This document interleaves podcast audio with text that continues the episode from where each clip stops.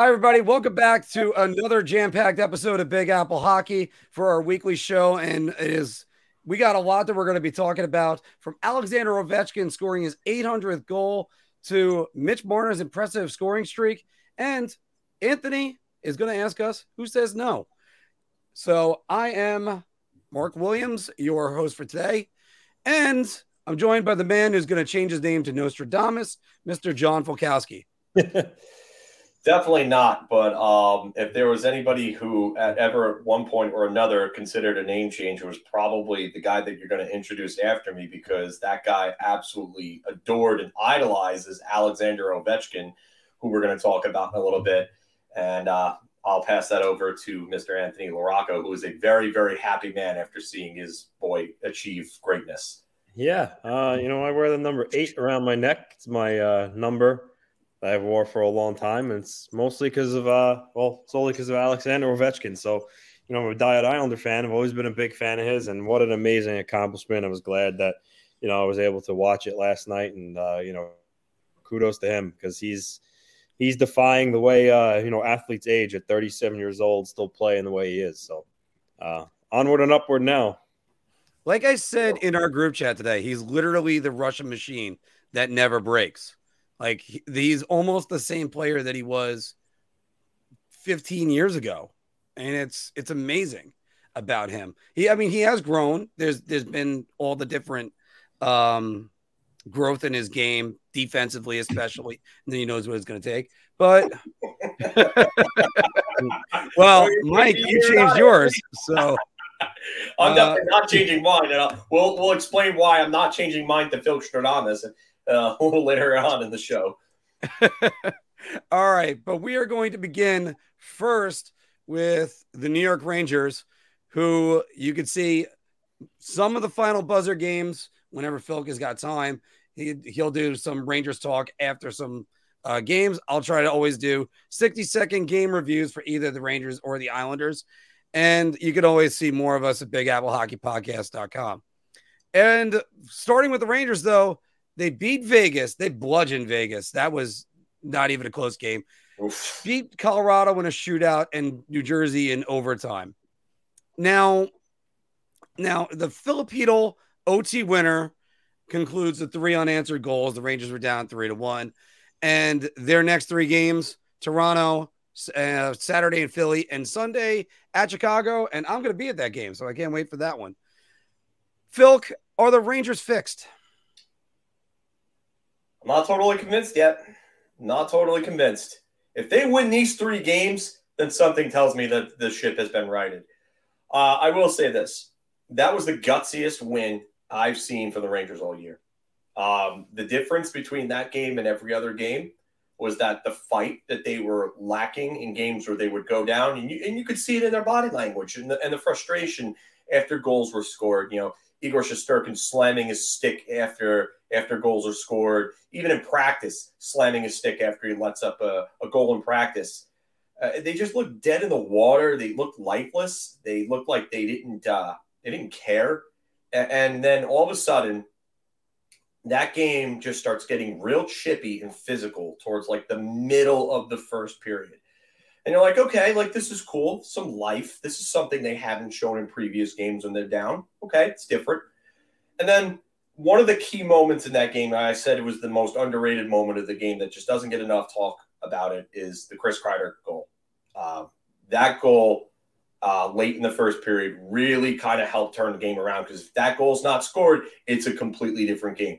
And goals given up late in periods are, or can be, I should say, backbreakers for the team that gives them up and big confidence boosters for the team that scored them. So the Rangers finished that period strong came out in the second period and just that the, the penalty drawn and and the uh, the, the penalty shot save for Igor Shesterkin on Jack Hughes right before the two goals in seven seconds was just huge. So the the point is long long story short that there's just a different element right now that I haven't seen all year. And while I'm this close to saying that they're there, I I need to see more in order for me to be able to say that they're truly fixed. So when when you're getting the efforts that you're getting from guys like Chris Kreider, who I know Mark is going to be real happy to hear this, but Chris Kreider played his best game of the season on uh, Monday night. Yeah, the the president of the fan club definitely has to hold back that big big smirk that he wants to uh, let go on the camera there. But um, the lines were the right choice, even though I guess I'll have to take the lesser of two evils with Barclay Goodrow on the, or the necessary evil, I should call it, of Barclay Goodrow on the first line with Zibanejad and Panarin to keep the kids as the second line. And then a nice and much needed physical north south third line of Kreider, Trocheck, and Jimmy Vesey, which actually played very well. They were the most consistent line all game. So um, I, I see signs, but I want more. Anthony, what do you think? Are the Rangers fixed? Should every Ranger fan calm down right now?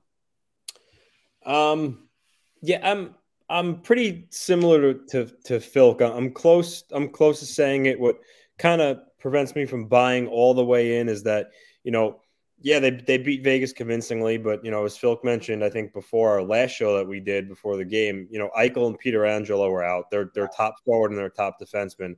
That Correct. really hurt. Um, and then they went to Colorado and, you know, Igor Shesterkin was really, really good that game. He's really the reason why they won. But um, Colorado was missing Nathan MacKinnon, uh, Gabriel Landeskog, uh, Evan Rodrigues. Nichushkin actually had just came back. He was out. He did play in that game, I believe, but he was out for a while. Uh, Artturi Lehkonen was out. They were the walking wounded. Um, so, you know, they should have beat Colorado. Um, you know, so it's, yeah, they, they got big wins, um, but those teams were a little depleted. I do like the win against New Jersey. It was very gutsy, come from behind. Um, but I still think I, I want to see this next stretch. You know, Toronto was on an absolute heater. I think they're 9 0 1 in their last 10. That's going to be a that's going to be a tough uh, order for them, a real test, and then go from there. But you know what? At the end of the day, they're getting points, and you know they're they're back in a playoff spot, which is why I said, you know, when all this turmoil was going on, it wasn't the end of the world. They were only a couple points out, and you know now they're now they're in the second wild card. So um, yeah, you know, despite that, I'm sure with the expectations were going to the year, I'm, I'm, sure for a lot of people that's not good enough, as everyone expecting them to be at the top of the division as opposed to in the second wild card spot. But you know, still progress. They still won a bunch of games in a row, uh, albeit you know what some of the other teams are going through. But um, a couple more games uh, of them picking up points, and you know, I'll be completely sold. But they're on the right track. I'm actually not completely sold yet. Uh, there are elements that I like. Obviously, the wins are right there. You know, you ever hear the term, and we've said it before, it, you basically laid it out right there. You got the right teams at the right time. You got St. Louis when they still haven't figured it out. And goodness knows if they're going to. That that'll be a different topic, and I don't even have them on the slate for today. Um, but you have Vegas, who was without their top player in Eichel, and their top defenseman. Then you get Colorado with injuries. Then you get Jersey, and we're going to get into Jersey a little bit later, but Jersey's got a big stretch of games that it might show who they really are. So, but getting back with the Rangers, I still want to see Kakko and Lafreniere and Chytil getting more ice time. And I think that moving Trocheck and Kreider to another line and because uh, those two could play together, and now you're playing them as a third unit with Jimmy Vesey. Now that works a little bit better. Um, I, I there's still some more that I'd like to see. There's still you're still not seeing much in the um, like I said in the playing time department for Kakko and Lafreniere because, like I said, they've been collecting dust. But you know what? At least now they're they're not being shelved for the rest of all eternity. So I think he's getting there. I still if if somebody asked me, oh, would I have still fired Gallant last week? Yes, I would have because they were in free fall.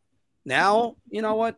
This is this is why you're right sometimes, Anthony, and usually I'm not the impulsive one, but it's uh I I I, I do have a little bit of egg on my face for that.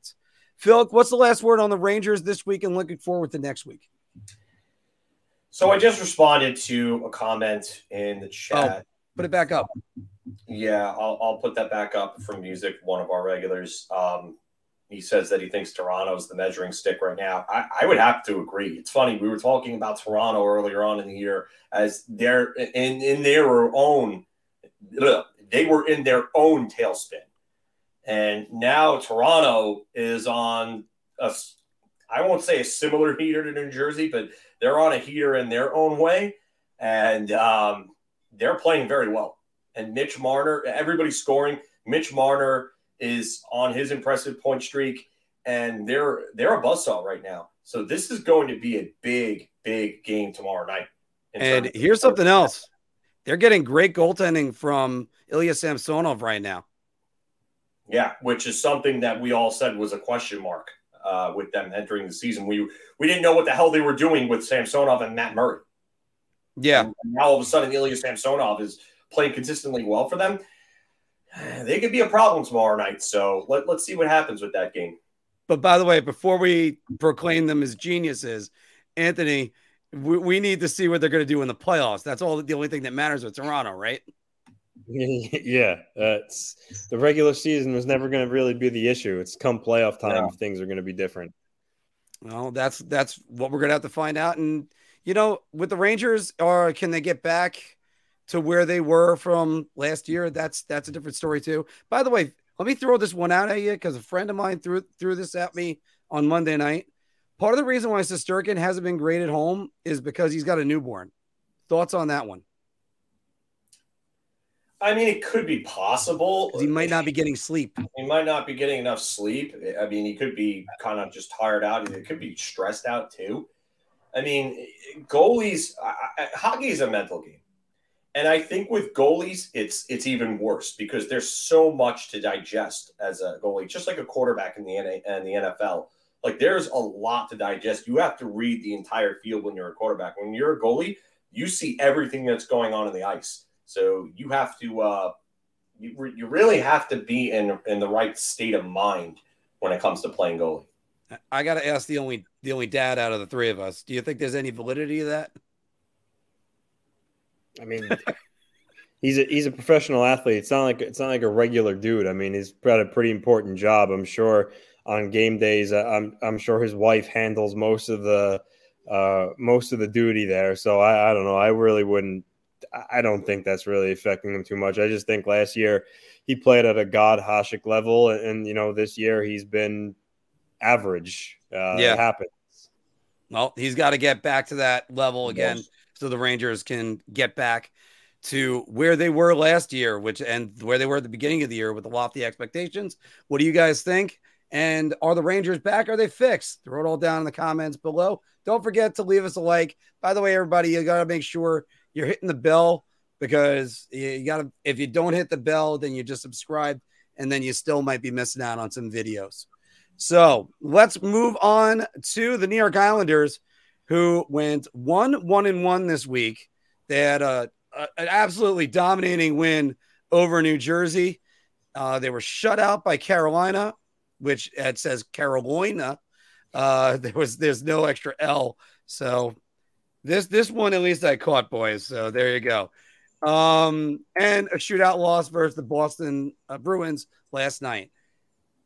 Anthony, first things first, by the way, what a hit Alexander Romanov put on Miles Wood. yeah, that is, yeah. he literally laid the wood to wood.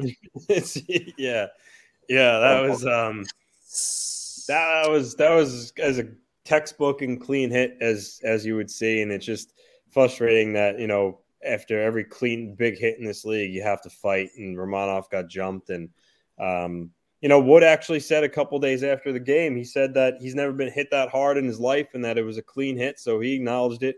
Um, but I guess, you know, it is what it is. Your teammate, you see a guy get destroyed, you want to stick up for him regardless. But yeah, that. That was a that was a great hit. It was a great game. Uh, I know the Devils scored two goals in the third period to make it 6 4. But I mean, re- in reality, the game wasn't really close. The Islanders dominated that game, um, which is which was big. You know, they're they're the second best team in the East. It was a it was a, a tough matchup for them to see kind of where they stand, and uh, you know they ran the Devils out of their building. Um, so one, you know, one, one, and one. I'm I'm happy how these three games went. Yeah, the, the game against Carolina was was an absolute stinker. I mean, Carolina just suffocated him the whole game and gave him gave them absolutely nothing. They couldn't get anything going. Um, and you know, but yeah, they played the night before on a back to back, but I just I don't know. I just think they didn't have it. They didn't have it. Carolina, kudos to Carolina. They played a perfect game. You know, and then last night in Boston, you know, I'm thrilled with the point in the shootout loss. I mean, Boston's the best team in the league. Uh, they haven't lost in regulation at home. Um, the Islanders were down two nothing. They were down three two. They kept battling back, um, you know, and they lost in the skills competition. But uh, they played a they played a good game. And even when they went down two nothing, I don't know if you guys were watching the game, but I, I was like, I was like, this sucks. But I wasn't worried because the Islanders were actually outplaying Boston. They were playing in their end. They took a penalty. Parise took a penalty, power play goal what can you do? And then right after that, it was like, I don't know, 30 seconds. They got a, a, a fluke goal off a skate. So it was 2 nothing, but you didn't have that feeling like, here we go, because you saw in their game that they were out playing the Bruins. And, you know, they, they, they didn't give up. Like we said, the Islanders always battle back. Um, you know, Varlamov gave them, you know, solid goaltending when needed. And unfortunately, just couldn't find a way to get the extra point. But, um, you know, when you play two of the best teams in the East and you take three out of four points as an Islander fan – you have to be happy um, with that. So you take that and you run, and now they head out west to play the Coyotes, which is a very winnable game, uh, and then kind of go from there. But yeah, I, am happy with the way they played, um, especially without Adam Pelech. I mean, that's that's a big loss that they're feeling there.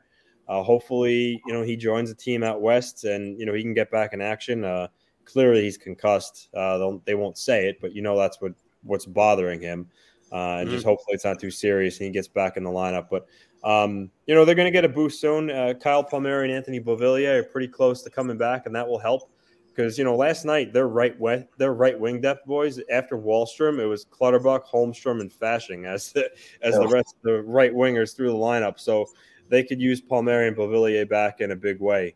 So but yeah, uh, overall, I'm I'm happy with the way these three games went. Just you know, I wish they could have got a goal when they wore the fisherman jerseys for the first time with Carolina. But um, yeah, so uh, take it away. Before I throw it down the field, what are your thoughts on the new fisherman jerseys? You know, Brendan Burke actually summarized it perfectly before. Brilliantly, by the way. Yeah, he said it really, really well. Um, you know, the fisherman jersey was hated because you had all like the older Islander fans who was there for the dynasty days to see a really great team they could be proud of, and then you take that logo away, fisherman, the new fisherman logo at a time when they were bad. It just made them hate it so much because of everything the Islanders stood for. But on the other hand, there were so many of so much of the fan base that liked it because you know, for for me, I was like eight, nine years old when they came out with the fisherman. So a kid is going to think that's cool. So that's why you have half the Islander fan base that hates it, and then you have another half that that love it because it's two different kind of trains of thoughts going through the head on it. So, um, but listen, I don't mind. It's a reverse retro. They're gonna wear it six times. It's not like they've rebranded again and it's their permanent logo. So for the people who cry about it, I say like, go go go just bug yeah, off. No. You really got to complain about everything. So yeah. no, that, yeah. that's something they had to complain about. I actually like the way the new one looks.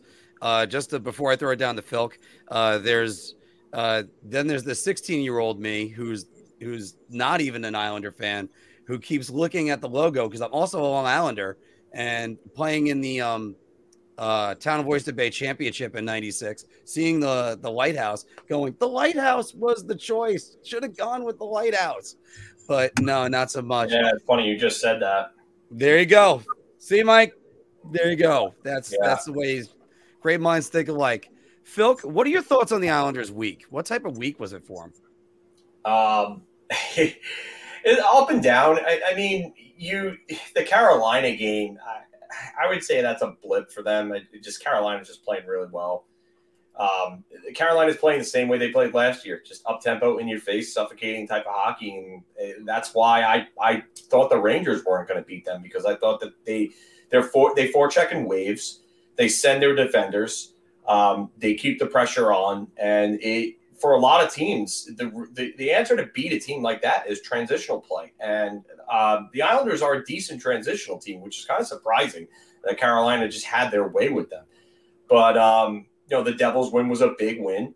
Uh, that that they absolutely dominated the Devils in that game, and that score is actually kind of misrepresentative of how the game actually went because they they they made that game close late when it was really kind of out of reach at that point. So the Islanders really took it to a team that was walking around like Randy Marsh with their nuts in a, wheelbarrow, you know, in South Park reference, singing Buffalo Soldier all over the place. And they just, the Islanders just literally just knocked the wheelbarrow right out of their hands and all over the place. So um, they really took it to them. But the, the, the Bruins game, I, I, didn't get to watch the entire game. But um, Anthony's right, though. They didn't look out of it, and they were really kind of, you know, taking it to Boston for you know for the early part of that game, and then those two goals happened, and the second one was real fluky. I mean, that, that's your that's your typical like Mark Staal type goal, and where you just yell at Staal for being in the wrong place at the wrong time and having the 12 millionth puck of his career deflect in his own net off him. So, um, which actually is the way that the Islanders tied the game. Yeah, and, and you know the Islanders. No, the first goal. What's that? The, the I, first I, Bailey goal. I, I know the way he's referring to that. I'm also saying that the Islanders tied it. Cizikas oh, throwing in in yeah, front yeah, and a hit off of yeah, um yeah the defenseman yeah. shin guard. That, that's that's that's puck luck. That's puck that's luck. hockey. Sometimes it goes your way, sometimes it doesn't. But the Islanders, I, I you know, I really didn't feel like the Islanders were out of that game either. So, um, I mean, great to to get to a shootout with the best team in the league and to give them a run for their money. Um, but you know what? Like like Anthony said, you, you take three out of four of two of the best teams in the league, and you're, you're pretty happy with that result. But I, I mean, if you're the Islanders or you're you're an Islander fan, keep on trucking, just as uh, Grateful Dead once said. So that, that's really it. As for their reverse retro jerseys, just bring back the actual fisherman jersey because the color scheme on this reverse retro is ugly. Please. Oh, really? I kind of like it. Ugly, ugly. All right. no. Just bring back the actual fisherman jersey. That was much more enjoyable. Oh, um, and by the way, just in case if any Ranger fans are thinking, bring back the jerseys back when um John Ferguson was in charge of the team, you'll you'll get yeah. shot by us. That that'll be yeah. the truth on that. But Anthony, I gotta also reflect on one thing. First, first, by the way, let me just give you this thoughts because as much as we have to talk about, oh, the Rangers fixed or this or this or this with them, the Islanders never seem to be out of games. They haven't gotten their doors blown off in a long time.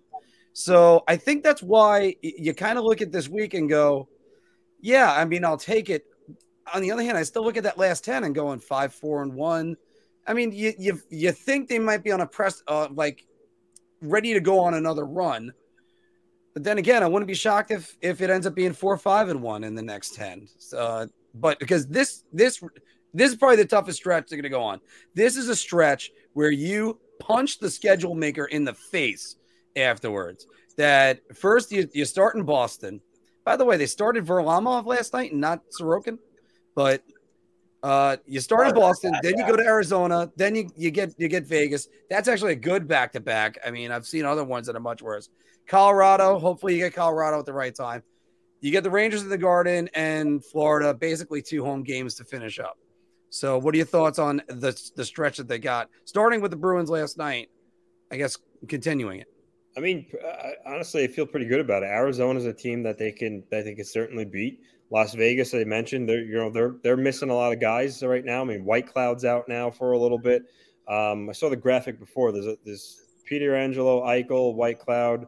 Um, there's two other guys that are injured too. I can't think of their names at the moment, but they have guys out so they can take advantage. Colorado, as you know, they are starting to get healthier. I know came back the other night. Um, mm-hmm. Rodrigues is skating, so I don't know. If, I'm sure by the time they play him, he might be back. But still, you know, MacKinnon will certainly be out, and Landeskog will certainly still be out. So it's a, it's a it's a winnable game. You know, let's face it, right now, Colorado Colorado right now is pedestrian. They're they're not the Stanley Cup champs from last year, so it's a game they can they can win. Um, you know, and then and let's then, see if they can. The Rangers could actually hold a lead against the Islanders. Yeah, and then uh, when the Rangers and Islanders play, you know, really everything goes at the window there. So anything can happen. They could win that game or they can lose it. And then Florida's not really a, a good team right now. So yeah, it's it's it's a stretch that you know it's not. I wouldn't say it's a gauntlet. I think they can go in and and have some success on this trip. So um, you know, listen, for the most part, you know the way they're going to play. They're always going to give you an effort um, that game against Carolina was the outlier mm-hmm. there. So they're always going to come out and play their game. Um, you know, they're opportunistic. They wait for other teams to make the mistake and they pounce. And and you know what? And it's cliche in sports, but they say your best players need to be your best players, and that's happening. You know, Brock Nelson is at which we'll talk about later. Is at a point per game. Yeah, yeah don't give it away. Uh, Matt a point per game. So those guys are going. Um, so that that's all that's all good news. So um, I'm, I'm looking forward to. Sucks they're not playing tonight or tomorrow, but they'll be back at it on Friday against Arizona. Well, as usual, I got this ready to go, and ESPN had to fumble it in some way. Uh, I I'll I'll just play the history making goal for Alex Ovechkin. So we'll not be icing.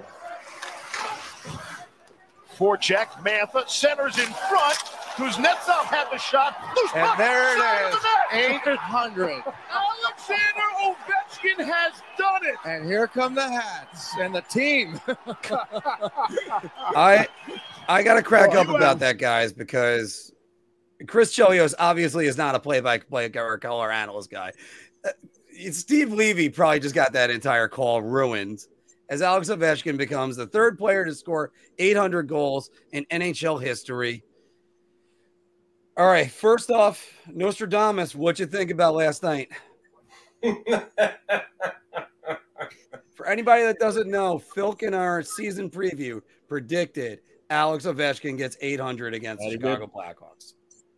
You know what? It's funny because I totally forgot that I had picked that night until you sent me the video. And I was like, what the hell is this? Why is he sending me a season preview video? And I look at it and I'm listening to it and there's Ovechkin. And then I'm like, holy crap. Wow. I can't believe I did that. Um, yeah, I, I, I, you know what? Good for him. It, it, it's, it kind of reminds me in a way of when Gretzky needed four goals to get number 50 in his 39th game to pass Mike Bossy's record for the, the quickest 50 to uh, 1550. And he did it with, uh, no, it was four goals to tie and five goals against Philadelphia at the Northlands. And he, uh, he scored five goals. He scored that empty net goal to, to do it. So, yeah, Ovechkin, uh, it's kind of like that in today's game, but Ovechkin needed three goals to get 800, and he does it in one night, gets another hat trick. I just, guy is just incredible. Most road goals in NHL history with 409, as you can see there. Um, it, it- this guy is incredible. He, he just, it- there's, uh, I, I don't even know how to describe it other than the fact that he's just truly special. There's just, I, I just remember watching him for the very first time in the the World Juniors back in Center Ice because like back in the day, Center Ice used to have the World Junior coverage before they went to NHL Network. And I watched this guy, and I was like, this kid's like 6'2. He's like 195, 200 pounds already. I'm like, this, this guy's going to be a monster at the NHL level. Then he goes, and I get to watch him at the World Cup in 04 before the lockout. I'm like, wow, this kid's definitely NHL ready. Like, he's going to be everything is advertised. This guy's going to be elite. Then everything comes back. And I'm watching his first game against Columbus because I'm tuned into this, just like Anthony probably was. And I'm sitting there, I was like, this guy just blasted too. This guy's just going to be incredible. And those first few years, I think uh, maybe aside from Connor McDavid and Pavel Bure, I think Alexander Ovechkin was the most exciting player that I'd ever seen those first few years because he took a combination of like Pavel Bure's speed and shooting, and then someone like Brendan Shanahan's size and physicality, and mashed them all together into one just gigantic, nasty Russian prototype that just went through people. I mean, I just remember watching that video that somebody edited to Aerosmith's "Dream On." Oh yeah, I'm on YouTube. Yeah, yeah, a- on YouTube, and you Yeah. just you would watch the highlights, and he's dangling through teams left and right, and you're just like, what is this? Like, th- what kind of friggin' sorcery is this? And he just incredible. Like, he's gonna go down as the greatest goal scorer ever. It's not a matter of if he passes Wayne now. It's a matter of can he break 1,000? yeah. That's actually a great question because that is in the poll right now. The man wearing the the number eight on his necklace. What's your thoughts on the Alexander Ovechkin legacy? Yeah, I mean, he was he was quickly became my favorite player once he entered the league. I mean, I was just captivated by his, you know, his this combination of everything that he everything that he would he brought. You know, he could he can go through you, he can dangle around you. Um, he could practically shoot the puck through the net. Um, you know, he he would blow you up with a hit. I mean, he was he was must see TV, and you know, uh, I see now why. Uh, you know, Rick Dudley in Florida tried to draft him in 2003, but the league wouldn't the league wouldn't allow him to do it. Um, he tried to make a case of being that it was something with a leap year that he should have been eligible, but um, yeah, he he really changed the course of the Capitals franchise. I mean, they were they were a really bad team, um, and he got there, and you know, first year first year or two was rough, but um, you know, he really brought them respectability again, and I just it was just such an exciting time, especially him coming up with Crosby too in the same year and mm-hmm. the rivalry they built and right away. Yeah, uh, best rookie was, class ever.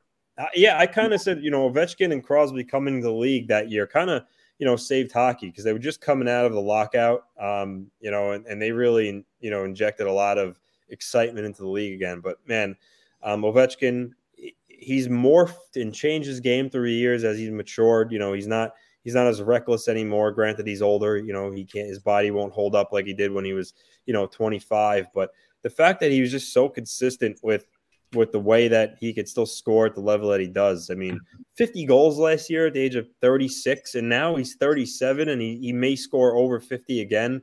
Um, it's just it's just unbelievable. And you know, the funny thing is there were a couple of years back where I think it was a year or two where his numbers really took a dip, and everyone's starting to say, you know, is, is Ovechkin, you know, what the deal is. 2011, 2012. Yeah. But then yeah. he but then he's come back since and he's and he's shoved all that down everyone's throats who doubted him because he's back to the level where you know he was prior to that. He's just um, and I think that just goes to show his understanding of, you know, as he gets older, you have to change maybe your habits, the way you eat, the way you train. I'm not going to speculate. Maybe he got a little lackadaisical with his, his, you know, his work ethic and maybe in the off season those years. But um, whatever he's done differently since then, he's he's been nothing short of amazing. And uh, yeah, it's now he's one away from Gordie Howe, which he's certainly going to do. And, um, you know, I, I, think, I don't really think, like Phil said, it's not really a matter if anymore if he passes Gretzky. It's just a matter of how much higher can he go. Um, yeah. You know, and Phil brought up 1,000. PK Subban last night after the game threw out a number, and he was saying that he thinks it's possible. And it, that would just be mind blowing to me um, if he could still manage to score 200 goals. But you know, his contract after this year, his contract is up uh, in three more seasons. So depending on how long he wants to play, I, I think the sky's the limit for him. Well, also, I just threw up this stat. Most games to score 100 goals in his career was 190 between 500 and 600. So wow. you're talking about a guy that needs two seasons to score 100 goals. If he plays four years at that rate, that puts him at uh, 41, 42 he might do it. And I've said I've said before about him. He's got the Brett Hull ability of just finding the open spot and just rifling it.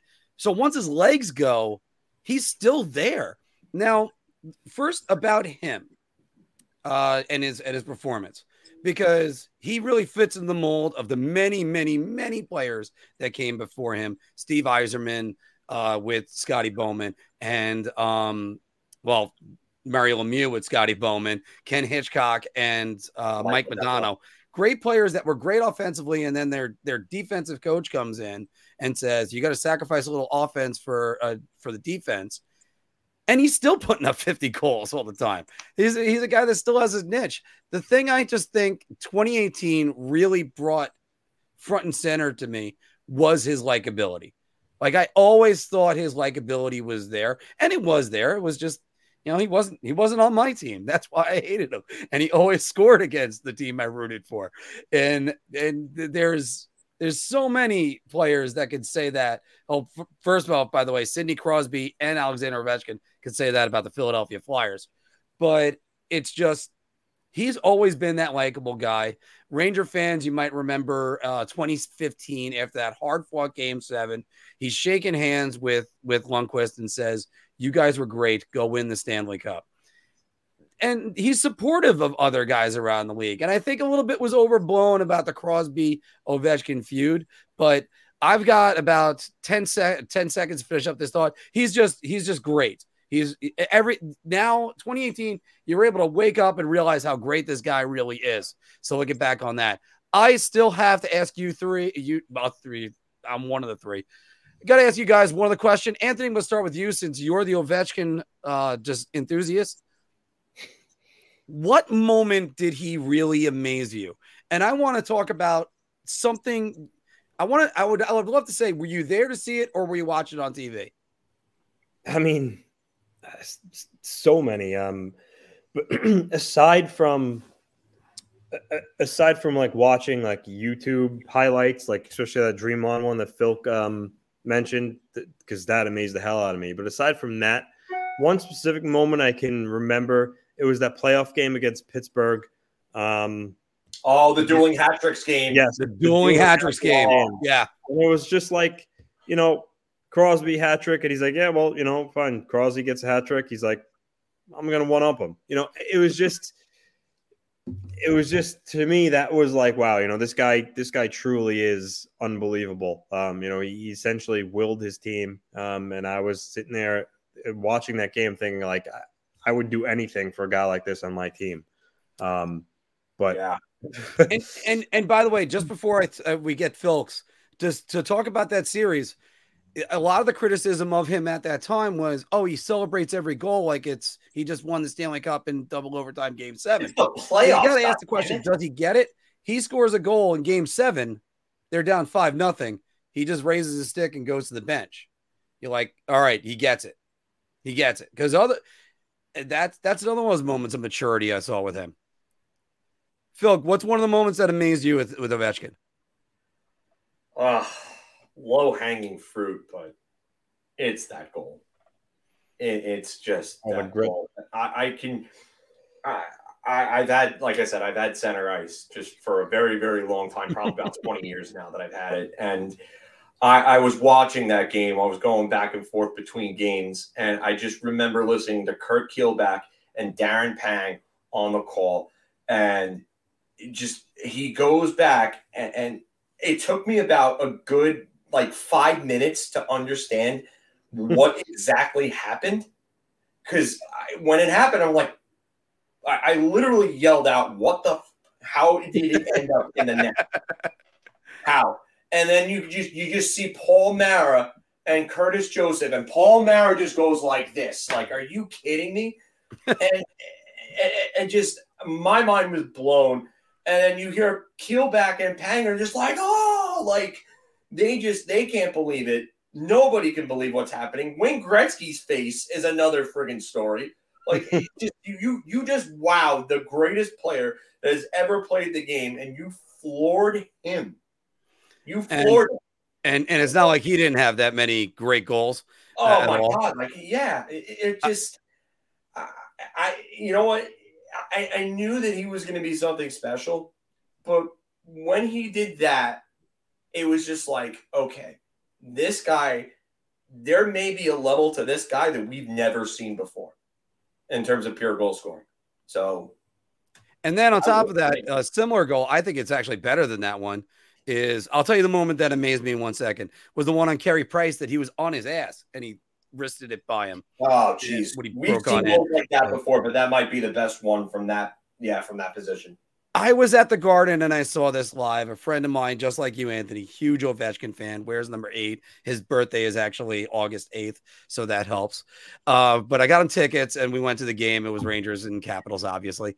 And he goes inside outside on Michael Rozsival and one hands it top shelf on Lundqvist with like under a minute remaining. And, and I remember that game. Second. And I'm I'm watching that and I just went, did he just one hand that top shelf? Yep.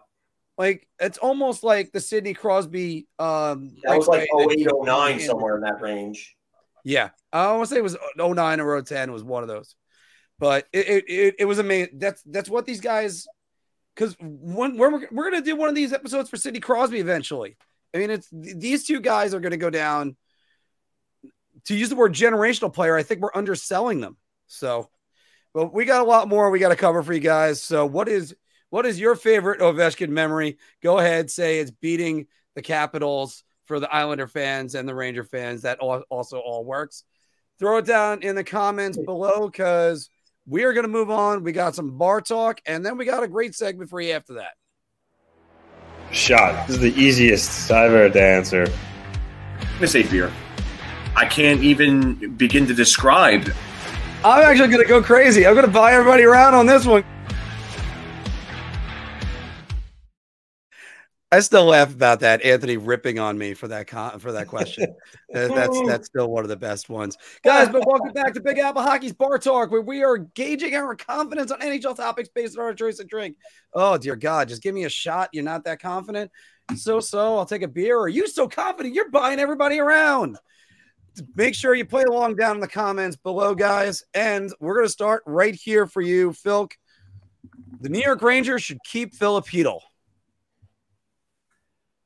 I'm gonna buy around because the, the question says should.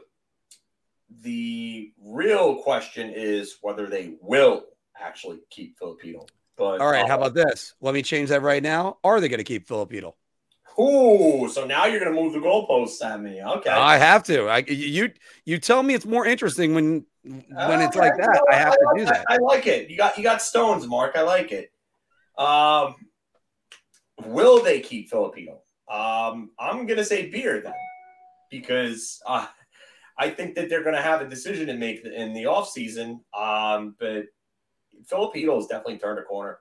He has turned a corner, and he earned the trust of the coach to be able to be out there in overtime with Artemi Panarin, and it paid dividends the other night. And Chytil's having those games where it makes you think that you you talk about maturity moments with Ovechkin. I think Chytil's having a few of those. So Anthony, I'm gonna go beer. Um, I think that out of their kids, you know, Lafreniere Kakko, I think he's clearly the best right now. Um, I think he's he's, I mean, probably more skilled too. Honestly, um, at least what he's showing, and I think that he's gives them good center depth as the third line center. My question is, you know, the Rangers are always tempted to make that big move, and you know, come the trade deadline, there's the whispers of Patrick Kane. You know, Bo Horvat's out there. Um, if Dolan wants the Rangers to make a big trade, um, I think Chytil's going to be the guy. Also for salary purposes, going the other way. You know, he makes two point three. That would help. Um, that he would be the guy that would be, you know, offered up that teams may want. So, question then becomes, you know, do you want to give up Heedle for a potential rental in Horvat and definitely a rental in Kane? I don't I don't know. I, I don't know if I would do it. Um, but I think that might come into play. So that's why I'm not going round here because I think he would be in demand for one of those guys if the Rangers want to shake things up with a big trade. I just wonder exactly what his role is going to be going forward, and I think that's why I don't want to say round or shot, so I have to say beer on this. I think they might need to toughen up one of those center spots, but you know what? That's what Vinny Trocheck is here for. So hopefully that means Filipino stays because I thought he was going to be traded for Andrew Copp, and instead he ends up staying, and he just looked like he was out muscling people in the playoffs. The coach has got to show more faith in him. I I got to agree with you all on that, guys. They got to show more. He's got to show more faith in him. So, guys, Brock Nelson this season 14 goals, 16 assists, and 30 points. And oh, he has been, he has, nobody saw that. Uh, Yeah. he has been, Brock Nelson has been the most important New York Islanders forward. I got to go to our resident New York Islanders man. Um, I gotta go.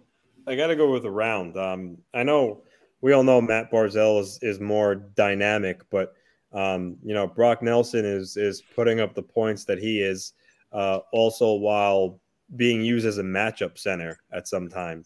Um, and you know it's it's funny because going back years ago, really before Trotz got there, and I, I kind of agreed with with Phil because I, I had the same frustrations, but Nelson was always a guy that really really good wrist shot would give you you know 23 goals but much to be desired in other game areas of the game. Trotz got there and he just he's become a different player ever since. Um you know he had a career year last year 37 goals and you know 59 points um and at 31 now it seems like he's getting he's getting better i mean he's he's on pace to to beat his career year from last year in points um and also looking like he could score over 35 goals again too. So uh, all the while being someone that's relied on at the end of the game. I think that listen, if Barzal went down, the Islanders would be really screwed. But I mean, Brock Nelson is is really really important to this team's success. I mean, he's he really does it all for him. So um, one thing I'll say uh, about him is that I think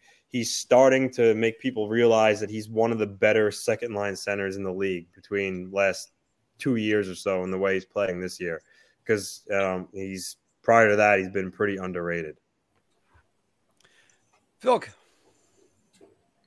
this is a layup. It, it, it's it's round. It, it just it, like Anthony alluded to before. Anthony said a lot of the things that I would want to say, but I was really I was hard on Nelson for a while. I was really really harsh with him, and he just very very very lazy, inconsistent player that always looked like he could give you more. I was actually very high on him his draft year because I, am a, I'm a North Dakota fan with, college hockey. So I followed Nelson at North Dakota, and I was very, very high. I thought the Islanders were getting a very good, good player um, when they got him. And for years, floundered around, just kind of like this. Yeah, he's there, but he's meh. He's all right, you know, kind of player. And then Barry Trotz came along and uh, just pushed the right button with him and unlocked the next level with Brock Nelson. So, um, yeah, he's definitely their most important player. He's a matchup guy. He's probably he's their best pure goal scorer right now, hands down. Even though you would say Oliver Wahlstrom's probably got their best shot, but in terms mm-hmm. of production, Brock Nelson's the guy that puts up the goals, and he's he's their most consistent goal scorer and has been for the last few years now. So um, I'll, I'll, go out and I'll, I'll leave it on this. Brock Nelson continues to play the way that he plays he's going to give USA Hockey a real problem keeping him off that roster with the talent that USA Hockey has going on for the uh, World Cup of Hockey in 2024. So. Brock Nelson, good job. Um, if you want to represent the U.S., you're going to have to fight. And he, he looks like he's really uh, throwing his gloves down and, uh, you know, stepping in the middle of that ring to get that spot. You guys said everything that I wanted to say. Matchup center. Uh, he's put up his first 30 goal season. I, I got to buy around on it as well, boys, because he, Brock Nelson really is showing his value to this franchise. And you just gotta, you just got, you just, you just gotta appreciate that. Sit back and enjoy the show. I do think if they lost Brock Nelson, Anthony, that would be something very bad for the Islanders. Starting with, uh, we were talking about it before. The Islanders beat the New Jersey Devils six to four on Friday. The Devils are 0 2 and 1 in their last three games. The Devils are getting a bit of a dose of reality right now. And let me throw this one up for you guys. The, starting from that Islander game to uh, January 1st to New Year's Day. So right now you have the loss to the Islanders, the OT lost the Rangers, and the loss to, to Dallas. They get Philly, then Florida, at Carolina, at Florida, Boston, Boston. So two against Boston at Pittsburgh and versus Carolina. Now um, we will see what you're made of. And I'm going to actually buy around on this one too. This is this is going to be interesting. I mean, it's not like that didn't go off right. Um, they Schmid played a hell of a game last night. He at least made two or three saves that I went, "Oh, you got to be kidding me!" Yeah. But they got to hope their goaltending holds up. So, uh, Felk, we'll go to you. I'm going to say beer. Um, I think this is going to be a tough test. I, I, think they're a legitimate team, though, and I think. Oh yeah, I do too. Better. Um, I, I, just, I, you know what? So, w- all right. Let me go back. So by getting a dose of reality, what are we getting at here? What, what what's the actual overall point of that headline? Like, are, are they are they in trouble or like what are you trying to say? Yeah, you like trying to they're gonna like, they're gonna go on a bit of a, a rough stretch. The Devils are gonna face a rough stretch. Okay. Yeah, they're gonna face um, a rough stretch. I don't want to buy around. I, am close just because I, four games against two against the Bruins, two against Carolina, and, and one against Pittsburgh. and one against Pittsburgh. I, I think those are all going to be tough, tough games for them. Um, are we talking about the actual record that they're going to have afterwards, or just the fact that they're playing tough teams? I think it's going to be the record. The record? Okay. I'm going to say beer then. Uh, okay. I, I, I will say beer just because, you know what? It, it's, I think they are going to struggle just a little bit because, you know what? Usually when you play back to backs or you play teams consecutively, you know, in very close quarters like that, usually you'll win one game and you'll lose the other. So mm-hmm. I, I think we're really going to see what they're really made of in this stretch. I think this is going to be like a season defining stretch for them. If they go through this and and and they show up, you know, like kind of and they they pass this with flying colors, then you're looking at that team as probably the best team in the NHL. You mm-hmm. know, and if it goes wrong, then you're going to start to say to yourself, were we really too high on Lindy too early? You know, d- doubts will start to creep in. You know, what what if Vanecek starts to falter? You know, what if or gets injured? he usually does. I mean, eh, I'm, I, I'm not going to say anything about injuries because that's not something you normally plan. Well, I mean, you do kind of have to expect them because they do happen. But, you know, Jack Hughes' injury was not something that's, you know, just a run of the mill thing, I would say. But, you know, what what if Vanecek just was on a hot streak or something like that? You know, it, it, these things could happen. So, Anthony. Um, beer. I, I think they are you know, a legitimate team. Um, but you know, uh, playing Boston twice and then Pittsburgh and Carolina, that that's that's a real tough four games. And you know, and there's no there's no shame in losing to the Islanders and Rangers. Those are good teams too, and Dallas is as well. So I, I don't like I don't think they're in trouble or anything, but I, I do think now that they're going to be faced with some possible adversity with being 0-2 and 1 in their last three and having some tough teams come up, um, it's gonna you know it's gonna push them. It's gonna see what they're made of. But at the end of the day, I still think they're going to be you know at the top of the league and you know going to be a playoff team. But um, on the other hand, they could come out of this and you know kind of you know run the table on some of these teams. Now you're sitting there yourself saying, you know, wow, the, the, Devils are scary good. So we'll see which way it goes. Yeah, there, what, there might be Generate, Anthony. What? what are you, Rick Generate now? They're, they're scary good. Oh, yeah. over here, bud. Yeah. Uh, hey guys, you know who's tied for fifth in the league in the NHL for goals? Bo Horvat. He is tied with Alexander Ovechkin after mm-hmm. last night, and rumor is he's on the trade block and negotiations are breaking down. Bo Horvat will be traded much earlier than the March 3rd trade mm-hmm. deadline, Mr. LaRocco. Um, I think you changed this on me a little bit. I don't know if I put much, but uh, so I don't well, know. Well, you, you, said before the trade deadline, yeah, which before, could be March second. I, I, mean, wanted to I push it up a little. I could see him being traded sometime next month in January or early or early February. I think you know when it gets to the point where you release a statement through the team saying that you know you're you're you're only focused on playing with you know playing for the Canucks right now. You're not going to talk at this time. I'm not going to talk about my future anymore. I mean, now that's out in the open that he rejected their offers and that he's officially on the block. I can't really see this dragging out till the March 3rd trade deadline. It, it, to me, it seems that they don't want it to be a distraction and they'd probably rather move on sooner than later. So, um, you know, I'll still go round, but I'll, I'll say, but but for me, much earlier still means maybe sometime in January, not next week. But I, I do think he's gonna he's gonna go uh, a lot earlier. February would also be much earlier. Yeah. Uh, Phil. I, I am gonna say round. I think he's traded sometime in maybe the end of January, beginning of February.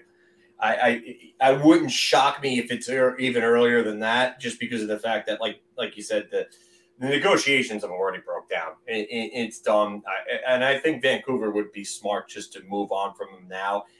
The the problem is, is now you just it takes two to tango. So now you got to find a team that's willing to give up what you're looking for right now, and teams might not be willing to do that. So that's why I don't think it's necessarily going to be sometime like this week. But uh, I mean if you we're looking at the end of January, I wouldn't be shocked if he's dealt before February, but um, definitely sometime in February, I think he's dealt at the latest because I, I, think te- I think it's just going to come down to teams wanting to wait out the the Canucks for them to lower their asking price, and that's really going to be it. Uh, well, that's really it. But I'll say this: uh, I'm gonna go around with you guys. I think Anthony, I think you're onto something here. I think it's going to be closer to uh, Valentine's Day than it is closer to the actual trade deadline. They're going to move on from because right now they are uh, four points out of a playoff spot, and uh, they haven't been playing well. They haven't gotten their game together. Goodness knows. I mean that that was supposed to be my surprise team of the year, and they're not even anywhere near it. I, I'd love it if the Canucks got their stuff together, but it's not going to happen. I don't think it is. Guys, probably the hottest player in the NHL is Mitch Marner. 23 games with a point, 11 goals, 21 assists, 32 points. Mitch Marner's scoring streak puts him in the MVP conversation. Mr. Filkowski. This is a round, easy round. Another another layup, Mark. You just you just you're like you're you're, you're lobbing me alley oops on like a, a three foot high basketball hoop right here. So um, yeah, it, this is this is easily around. Um, he's playing like the best player in the league right now. You know, Sans McDavid, and as we always say every year, you you give one of those three spots out to Connor McDavid for for the the Hart voting, but Mitch Marner is definitely right there right now because Toronto's resurgence has a lot to do with him. Anthony. Um, I mean, what he's doing is really, really impressive. Um, but I'm gonna say I'm gonna say beer only because I, when you he's tenth in the league in scoring, but you just look. There's so many guys. Obviously, McDavid's doing ridiculous things right now, so he's always going to be in the conversation. But you know, Jason Robertson, even though you know he had what 40 goals last year, I think this year he's really opening eyes. I think he's certainly a, a, strong contender for the Hart early on. Um, and then you got Sidney Crosby at his age to still be doing what he's doing, and the Penguins aren't going away. I think he's going to get some talk about you know MVP votes. Um, you know Buffalo's bad, so it's not going to happen. But Tage, Tage Thompson, 44 points, third in the league in scoring. Um, he's been absolutely amazing. Uh, so I just think there might be some of the guys ahead of him that got, might get some more recognition than he will. But I mean, he's certain what he's doing to be that consistent and score every single night is really impressive. And you know what? I'm I'm gonna buy around. I mean, I've been listening to everybody talking about it. I, I think he's only 10th in the league in scoring. That's I think that's what kind of mars it a little bit for me, but also that tells you how bad he was playing beforehand. So uh he's up there. He's been playing great this year. Can he keep it up? we'll we'll see about that because it's funny you mentioned one thing, Anthony. You talked about Jason Robertson, and he's got 23 goals and 20 assists, 43 points. At the end of the year, Jason Robertson should be an MVP finalist. Anthony. I'm going to around if he keeps it up. I mean, yeah, certainly he's fourth in the league in scoring right now. Um, you know, he's what's really driving Dallas. Uh, I mean, Benn and Seguin playing like they're actual you know, resembling good hockey players again helps. But I mean, Robertson is really the driving force behind that team. Um, you know, Roope Hintz is really good too, but um, Robertson really does it all for him. Um, he's he's just an unbelievable scorer. Uh, I don't think he's going anywhere. Um, you know, obviously, guys like McDavid are still going to have more points, and you know, probably win the um, you know Art Ross or point total. I don't think he's going to get there, but I don't think that should mean he you know gets any votes taken away from him. I think he should easily be one of the three finalists. Phil. Yeah, I'm gonna buy around on this one. If if he continues what he's doing, then yeah, absolutely, he's on pace for well, like 110 points or something like that, and 50 goals or something. It's it it's ridiculous what he's doing, and um, when I said that um, you shouldn't, I won't be changing my name rather to Phil Stradamus. uh, this was what I was alluding to because in that same video that I predicted Ovechkin to score 800 against Chicago, I also predicted Boston. Everybody was sleeping on them, but I missed big time on Dallas because I said that they were going to be my biggest disappointment, and they're leading their division. They're second in the West. And I said part of the reason why was that Jason Robertson might have trouble repeating his success. And he has done the exact opposite and absolutely blown his numbers out of the water. So I am not playing any type of lottery numbers anytime soon or anything like that. So yeah, um, I again, I, I, I this is a round. And in Phil, that's where perspectives come in because I think I had the Dallas Stars as one of the underrated teams that I do have. Because again, Pete DeBoer, this is what he does. He skyrockets some of these guys in like his first or his second year. Pavelski played for him in San Jose. It's just when you get to year three and four, that's really where the problems start creeping in. So I'm going to go with a round because I think Jason Robertson's on the cusp of being a superstar. It's coming soon. Just be ready for it. I think we're seeing it right now. So we don't even have to be ready for it. It's right here. Um, and we got one last one, guys, because Gary Bettman is approaching 30 years of being an NHL commissioner. And I'm going to start this one because I know Phil is going to throw up in his mouth when I actually say these words. But Gary Bettman is the best commissioner in team sports right now. And I think the way I have to phrase this is this is almost a race to the bottom for all these commissioners because I have no idea what Adam Silver does. Um, Rob Manfred's trying to destroy baseball. And uh, the less said about Roger Goodell, the better. And I end up buying around out of this because he's the one that really, he's the only commissioner in NHL history. Sorry, I can't say yes to that. Um, I can. and and some reasons I won't go I won't get into on this show, but it's the ex- the expansion the expansion around the world. Uh, Bettman's done so much. Go ahead, Phil. Have at it. No. What what all right, so you want to expand around the world, that's great.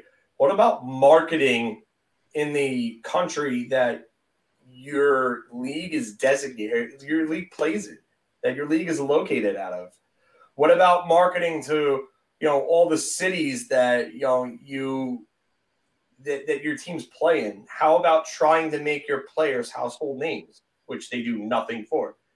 the, pl- the players eh, eh, listen the players are you know hockey is all this cliche cut and dry dry personality type sport where you don't you don't get those lively personalities like you do in football and basketball and even baseball.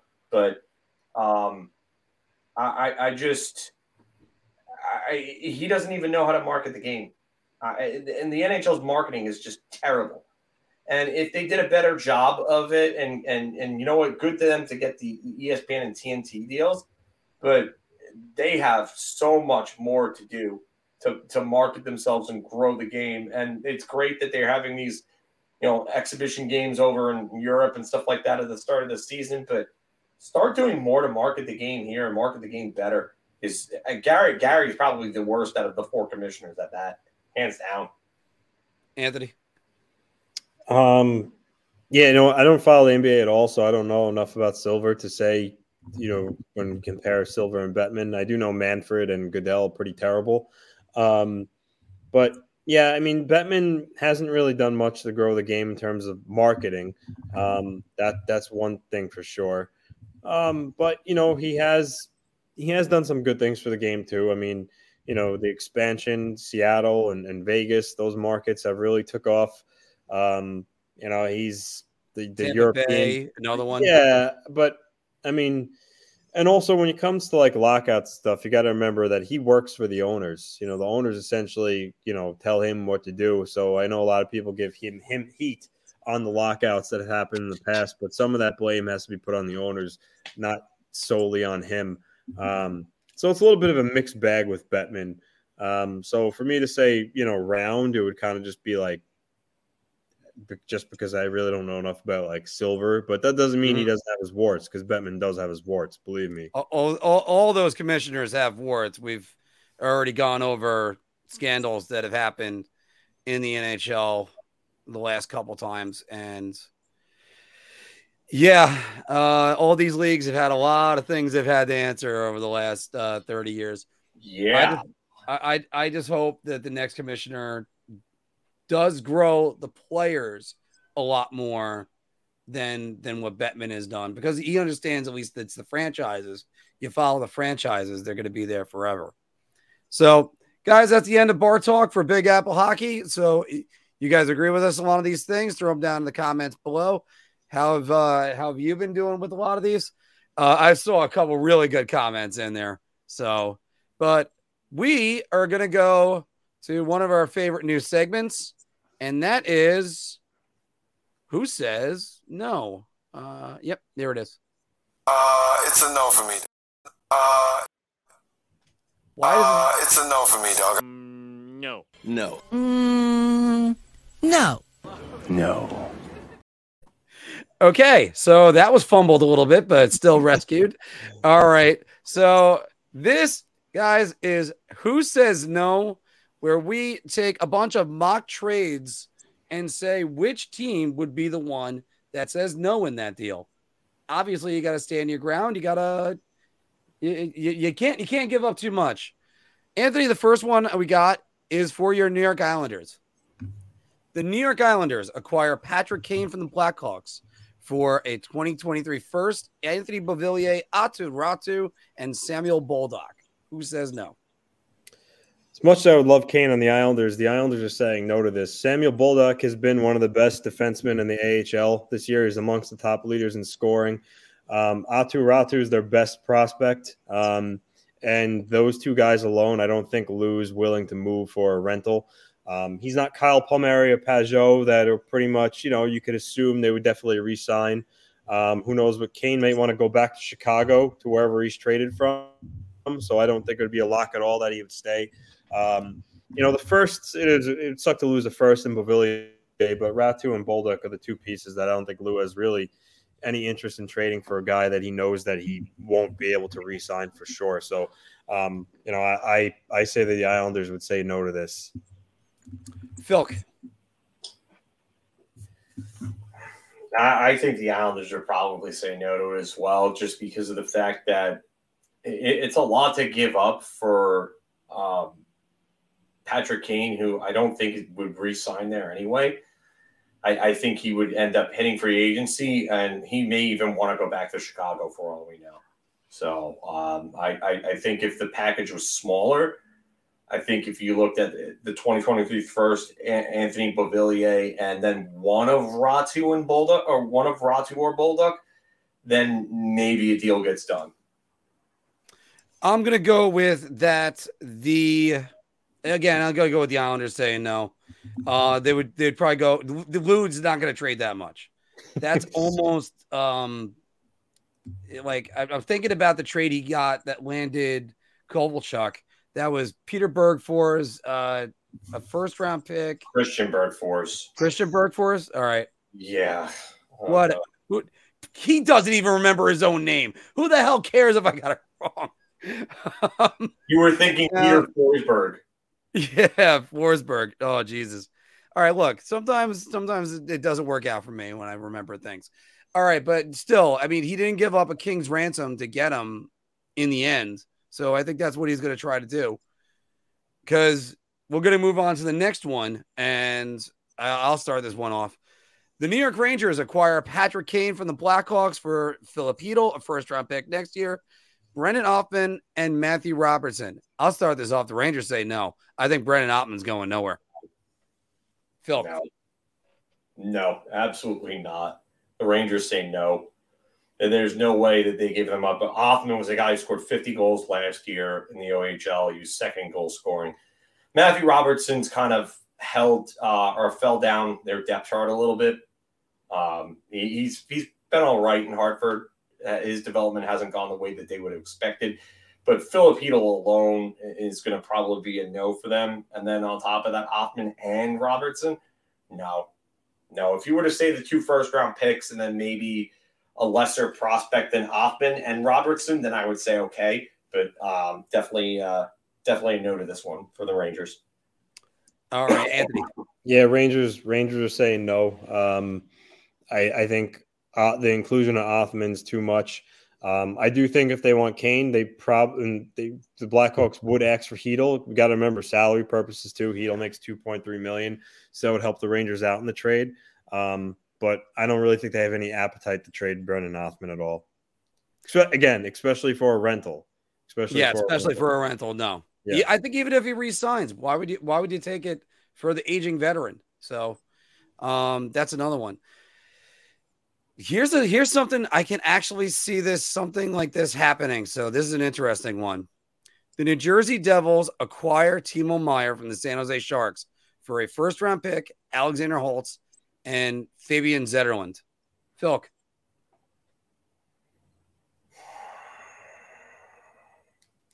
I think San Jose would say yes. I think New Jersey would say no. Um, I, I think Jersey would say no just because I don't think they want to give up a first and Holtz. I think at the at this point, um, they're not worried about their first round pick where that's going to be, but it's Alexander Holtz that they're really high on, who I think is closer to being ready than people think. Um, I could see Meier re-signing with the Devils, but it, it, that would mean that the Devils would have to move pieces out, and I think that would further complicate their cap situation because they're going to have a lot of pieces that they're going to have to give contracts to in the future. So um, you're going to have to give Vanecek a new deal. Um, Luke Hughes is going to come up, and I think he's going to be great for them. Mm-hmm. And I think if New Jersey's smart, they're going to want to lock him down a lot earlier and get him at a real good rate so they can keep a lot of their core together. So uh, I think Jersey says no to this because Alexander Holtz, I think, is going to become a 30 goal scorer one day. Anthony. I could certainly see the Devils going after Meier if the Sharks put him on the um, put him on the market. Um, this is actually something I could see, you know, working out. Um, I do think the Devils would want to tinker it and maybe remove Holtz. Um, maybe put Dawson Mercer there, but again, he's pretty valuable too. But because I think is, I don't think the Devils would be, contract. Yeah, I don't think the Devils would be able to get Meier for for just let's say Zetterlund in the first. I think someone else would have to be in there. Um, so I agree. I think the Sharks say yes. Um, I think the Devils say no, but I think it would be close to being to getting done if they just kind of rework it a little bit. Yeah.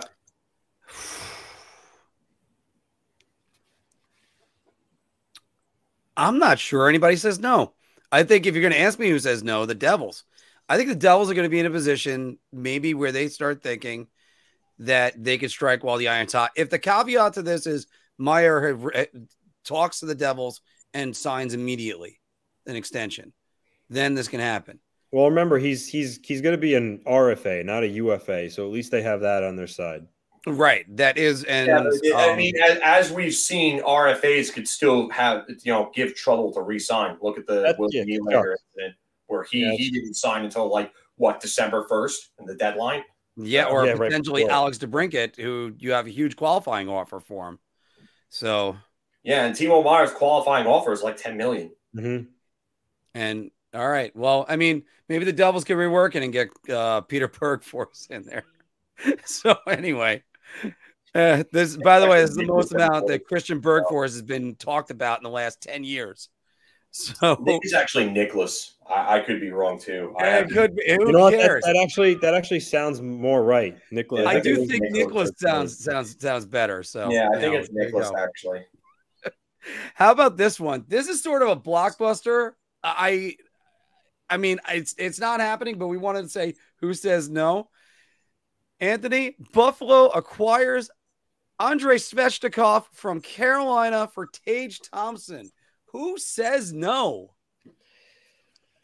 Man, I mean, Svechnikov's loved in Carolina, and obviously Thompson is in Buffalo. Pri- prior, even though Thompson had a good year last year, um, prior to last year, I'd probably say uh, Carolina, but I think I think this year going, but I don't know. Uh, I think Buffalo says no. Um, and that's no slight on Svechnikov. I mean, Svechnikov is a really good player. Um, but Thompson, I mean, he's just he's so big in his size and he's turning into such a force out there.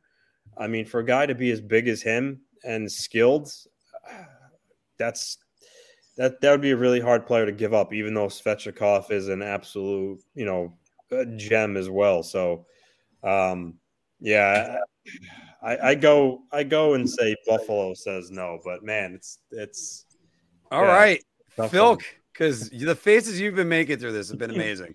How is this even a discussion right now?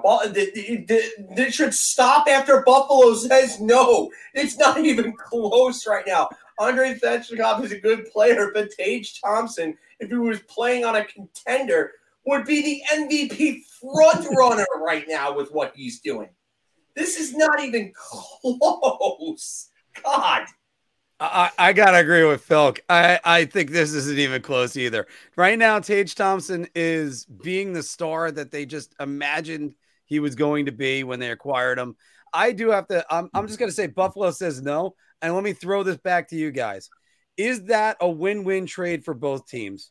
No. That was, and that was Riley going there and winning. Oh, you're, oh, you're for John talking. I thought you were talking about this being a win-win. No, No, no, no. I'm sorry. I meant to say the actual trade that got Tage Thompson over there.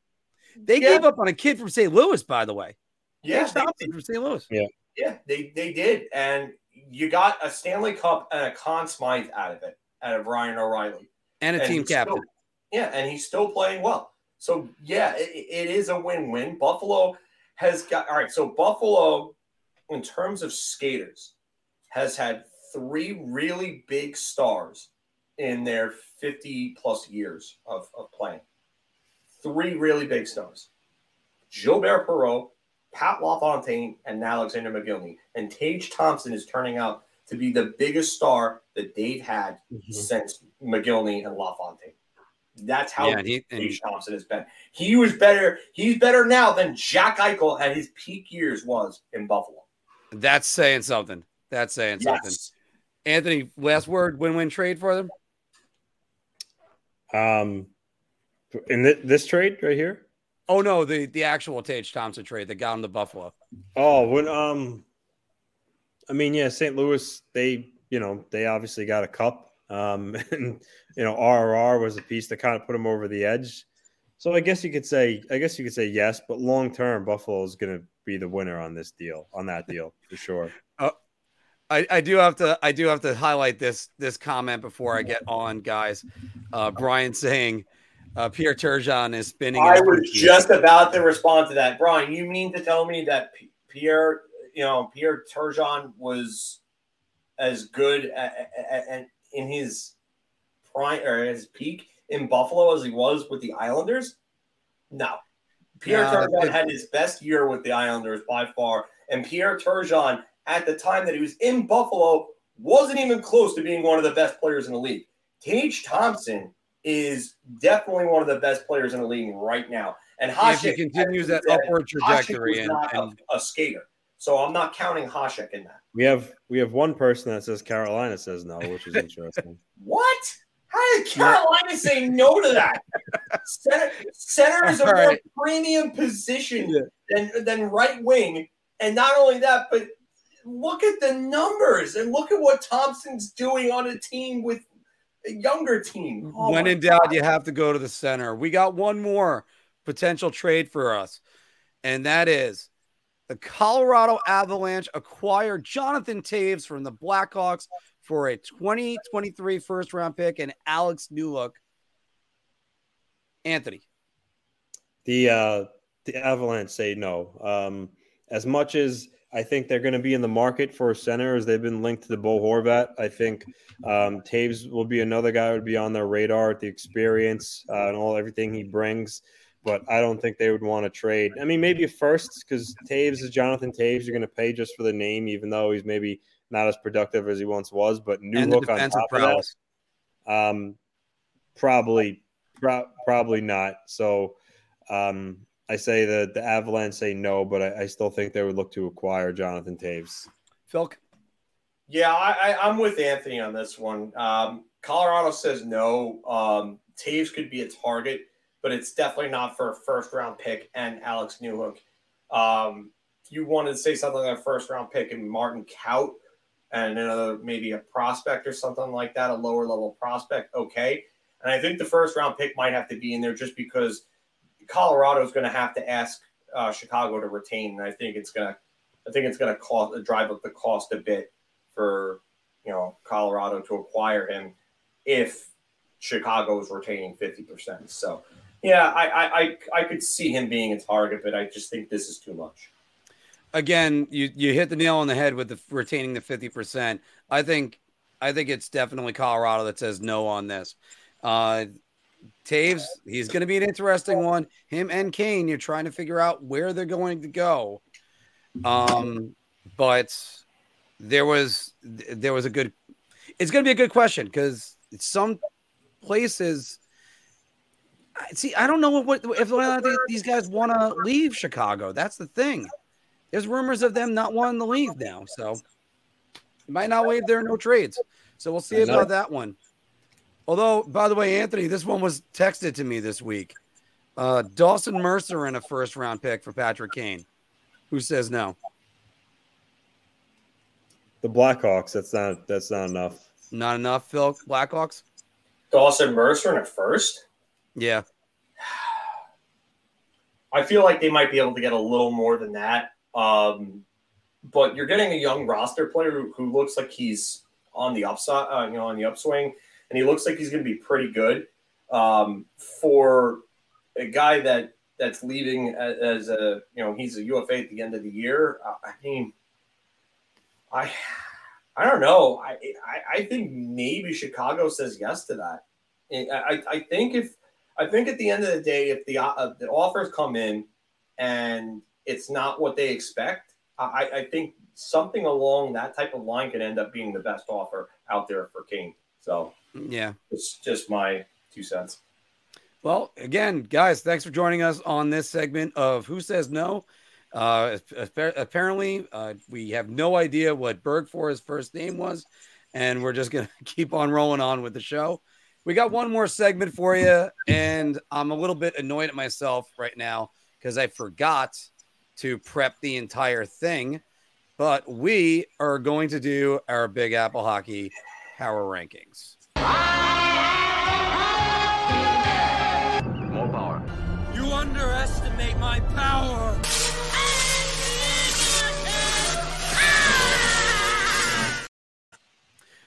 So I'm going to turn things over to Mr. Anthony Laraco, who is going to announce his five power rankings, the top the top five teams in the NHL according to him. All right, number one, the Arizona Coyotes. They're an absolute dynamo.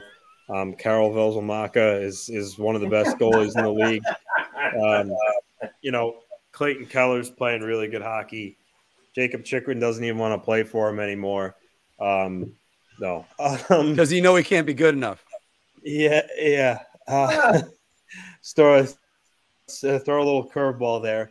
Um, no, one the, the Boston Bruins. Um, you know, when you're talking like last ten records, they're not the best team, um, but they're still you know the best team in the National Hockey League overall. Uh, they've they've been an absolute beast, especially at home. Um, a lot of people doubted them, including myself. But you know, behind Linus Ullmark, who's who's playing phenomenal this year, and Pastrnak and Bergeron, Marchand, they all, especially Marchand, got healthy again. They got McAvoy back. They haven't missed a beat. Um, they're just you know the best team in the NHL right now. We'll see. You know, they have an, a little bit of an older roster. We'll see as the season goes on if they wear down a little bit. But right now, um, I think they're the team to beat in the East. Um, number two, the Pittsburgh Penguins. Uh, the Penguins are really hot right now. I think they're what eight, eight, one and one, I believe, in their You're last. 10, some along those lines. Um, Sidney Crosby's turning back the clock just like Ovechkin. He's amongst the lead leader in points. Um, you know, Kris Letang had a stroke and he quickly got back on the ice, which was so good to see.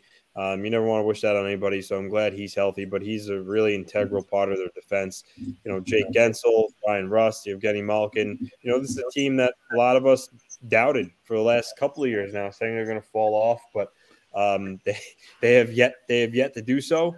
Um, and I don't really know if they'll if they'll take a slide. I think I think they might be here to you know stay and, and really compete for you know whether it be the second, third, or first wild card spot. So third, the Toronto Maple Leafs. Um, we talked about them earlier. Mitch Marner's point streak. They're 9 0 1 in their last 10. Um, Samsonov and Murray, surprisingly, have been giving them good goaltending. Um, and really, what can you say much more about Mitch Marner? Again, he's just leading the charge there. Um, Auston Matthews kind of started off slow. I, I, think a lot of Leaf fans would still want to see him be a little more productive when it comes to scoring goals, but um, I think with the way he shoots the puck, he'll get back there quick.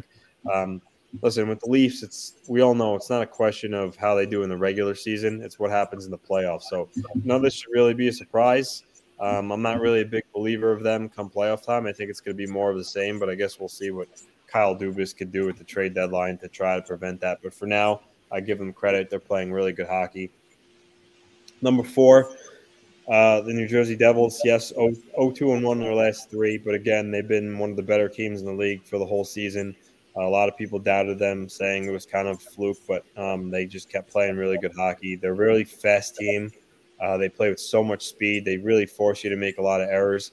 Um, but Vanecek has been back there when they have when their defense has kind of faltered. He's been really respectable for them um, which is a you know a little bit of surprise because you know Blackwood was expected to finally get his net back, but you know he got hurt again. What can you say? He's the new DP. The guy's made of glass. But um, now, just overall, their forward group. Remember, they're doing all this without Ondrej Palat, who's been hurt.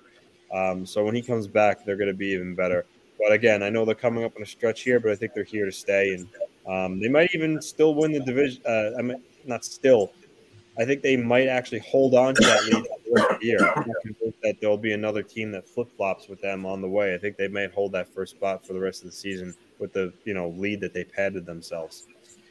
And lastly, the Vegas Golden Knights again. They've been going through some you know injury woes lately, but they've been a really good team. Again, surprised some people. I know early in the year I scoffed at Mark when he said the Vegas Golden Knights are back, and I said it's way too early. Um, they just played really good hockey the matter the question now is will they be able to stay afloat while they've been dealing with some of these injuries but being that the western conference is a little bit on the weaker side i, I think they can maintain their position and um, be the favorite to come out of the west possibly so um, yeah those are my top five for now again you know in another month from now it might be totally different but um, those are my five phil what would you change out of those five as in comparison so number number five, um, I would actually have the New Jersey Devils at five. Um, you know, they've come off their heater. They're still a really good team. They're up near the top in the standings. Um, so I, I, would have them at five. Uh, number four, I'd have the Dallas Stars. I just think that um, they they've played some really good games. Uh, they're getting real good production uh, from a lot of different guys in their lineup. I mean, obviously Jason Robertson's in the MVP conversation right now. Um, you know, their goaltending was great. Uh, I mean, Jake Oettinger's cooled off a little bit in terms of goal uh, goals against average. It's, I think he's around like a 2.5 right now, or I think it's 2.49. I think the last I checked.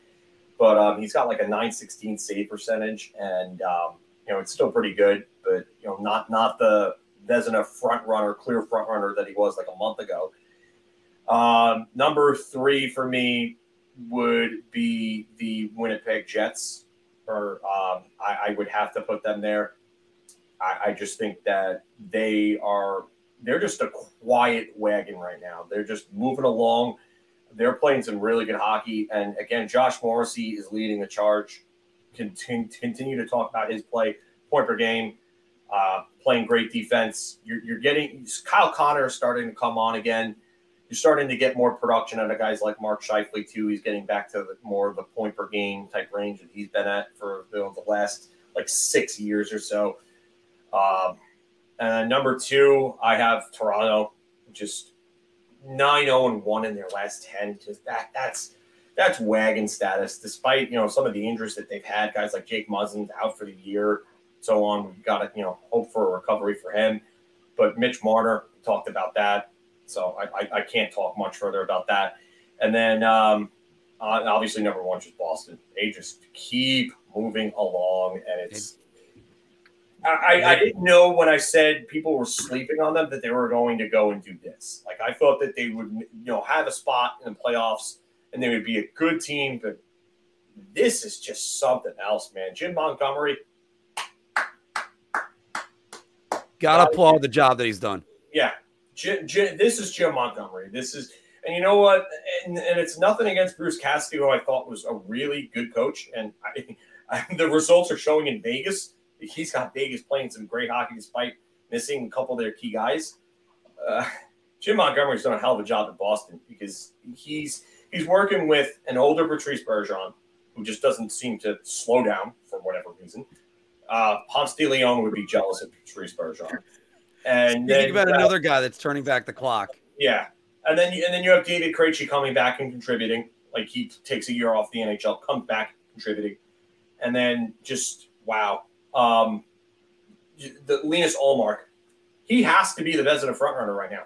He leads in all the major statistical categories, everything. He leads in wins. He leads in save percentage, and he's got like a like before last night. It was like a 940 save percentage he had entering the night.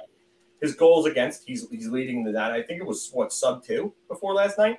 hmm Uh, it just it- Like way down. yeah. So it, you just they're they're from top to bottom. They're they're the most well balanced team right now, Boston. Unfortunately, Anthony changed my rankings on me. Uh, I actually never set my rankings. I kind of jotted them down because you know what? You convinced me to move Pittsburgh up by a lot, but I would go probably Pittsburgh Boston, then. Toronto. What? Pittsburgh was was six for me.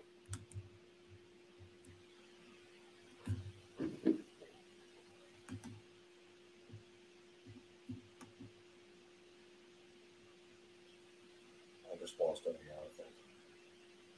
Is that me? No, I think Mark's on mute actually now. Oh, he's- he doesn't he doesn't even realize it yet. himself. What? I think either Mark lost audio or he muted himself. I think Mark's microphone is messed up actually. Oh well, Oh, there it is. okay. Nothing says that I was muted, so I don't know. No, yeah, maybe something was messed up with your microphone because we couldn't hear you talking. Yeah. Oh, okay. Yeah. All right. Well, You kept going. I don't think you even realized we couldn't hear you. You're just Well, you no, because I, I clicked talking, on but- the standings just to get back and get that top ten for uh, the uh, the Stars. I love the Stars. I love the way they're playing right now, and I can't say enough about them. Uh, the Penguins are obviously, I think, if you could configure four, five, six almost any way you want. I still got to keep the, the Devils at number four right now because they're still playing well, although they last three. We'll see about that. And then, um, yeah, I'll leave Vegas in at number five. So I forgot what number I'm on right now. So, oh, wait, no, there you go. I, it would be the Devils at five, Pittsburgh at four, because I have the Maple Leafs at two. So it's uh, so everybody sorry about this. Usually I have the graphic for it, but I realized during bar talk that I completely forgot to make that graphic up. So, all right. Uh, what other news and notes do we have around the NHL right now, guys? Um, again, not really much. The only thing that was the whole Horvat thing, where it came out that he rejected an offer, and then he put out the statement through through the Canucks saying he wasn't going to talk about his future anymore at this point. Blah blah blah. Um, but that that was really that was really it. And uh, we'll probably get Phil back in about five seconds. You know, but do you think that that's just one of those things of like somebody just saying, uh, trying to put it to bed, or is this going to give it new life? Wait, say it again. Is this one of those things that he just came out to try to like put it to bed, say no more contract talk, or is it going to give Well, it new life to talk I think it? I think it's it's just because you know the media leaked that he rejected all the offers, so he knew that once that came out in the open that he was going to be asked a lot of questions on it, and you know, does he want to be there? So I guess he wanted to get ahead of it and just say that you know, and what he said is your basic your basic typical you know fluff, Mark, um, which is you know I'm focused on being a Canuck and helping out this team while I'm here, blah blah blah. I'm not going to talk about my future at this point, but I mean, now that everything's out in the open, I got to imagine the Canucks are are going to work on you know trying to find a, a feasible trade for him, which is why I think it's going to happen, you know, sooner than the March third trade deadline. Again, I could see it going down in January or you know February sometime. and it's such he has such a low AAV right now. Like so many teams could fit him under the cap. It's You'd be surprised. he's His, A- his AAV is what five five something. I mean, there aren't there aren't many teams that could fit that cap right now. Five five million dollars, especially contenders. Yeah. Uh, by the way, Anthony, um, It was Nicklas Bergfors Yes, that's what. and uh, Patrice Cormier. So Yeah.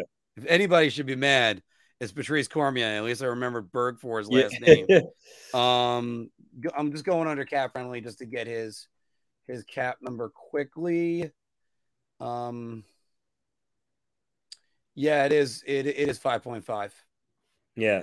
and many- the way he's many- scoring is going to cost him a whole lot more. So Yeah, there's talk that he's going to get uh, you know upwards of eight million on his next contract. So, you know, it's it's a lot. It's a lot of money. But I mean, I think there are going to be a lot of teams that are going to be willing to give it to him. all right, and um, and it, it's going to be it's it's going to be an inter- interesting trade deadline because again, I still don't know if Patrick Kane or uh, Jonathan Toews if they're going to just wave to go somewhere else. They're not guys that need to chase championships. Yeah, no, they I don't. mean- I- I'm I'm 50-50 on them leaving. I, I think I think they very well might you know might stay. So, and who knows though? Maybe the constant losing may wear on them as the season kind of gets into the doldrums here, like you know after the holiday season and whatnot. But um, yeah, I, I won't be surprised if they stay. And if they stay, that probably throw a lot of you know monkey wrenches to, s- into some teams' plans who really wanted them. But um, yeah, I, I won't be shocked at all if they stay in Chicago. And yeah, Pete, there was a Ponce de Leon reference. Uh, I have not seen the Skinner uh, play yet, so I don't know what the suspension is for that. Have you seen that play, Anthony? It was a cross. Yeah, he cross-checked uh, Jake Guentzel like in the. And I just lost Anthony. All right. Actually, you know what? I did see that. I remember what happened with that, where it, uh, there was a couple swats at I think it was the goaltender, and yeah, he it looked like just your regular average scrum, but then he gave him a couple shots to the face with the cross check. Yeah, it's probably gonna be a game or two, if not three. Uh, I do think that's dangerous. I do think that that was excessive, but you know, Department of Player Safety doesn't know how to pronounce player safety. Uh, So uh, I'm gonna I'm gonna hang on for another five more minutes, guys, because uh, apparently we just we're having technical difficulties galore right now. Uh, that Phil ran and uh, okay, and Anthony actually his his laptop died, but he had to go anyway. Um, so I'll I'll wrap this up in about another five more minutes. And yeah, no, so I mean, I don't know if they're meeting in person. The the worst suspension, the one that should have happened, was uh should have been the Kuznetsov one. Talk about a chop to somebody's face. This is up there though. I gotta say this. This is this this was getting excessive and just ridiculous. So yeah. So so far we've had a Ponce de Leon uh, segment. We might do we might do a bottom five eventually, Pete. Whenever uh, yeah, just me is saying, whenever the Rangers win, there's always a but. So if we lose to Toronto tomorrow, then it'll be said we stink because we couldn't beat Tor- Toronto while they're on a tear. Yeah, I mean, there's always a yes, but. I mean, that's what New York fans always are. We're yes, but people. And um, I think it's that we want to find the flaws so we don't get overconfident for the most part. That's just what I think about that. And, uh, and, and again, I think that's just how we are as sports fans. So that's that's not a problem. So yeah. Uh, and because it's it's like that um that Steve Carell bit from The Office. I'm ready to get hurt again. Oh, Pete. Okay, so it is three games. Three games seems about right. They didn't call him in.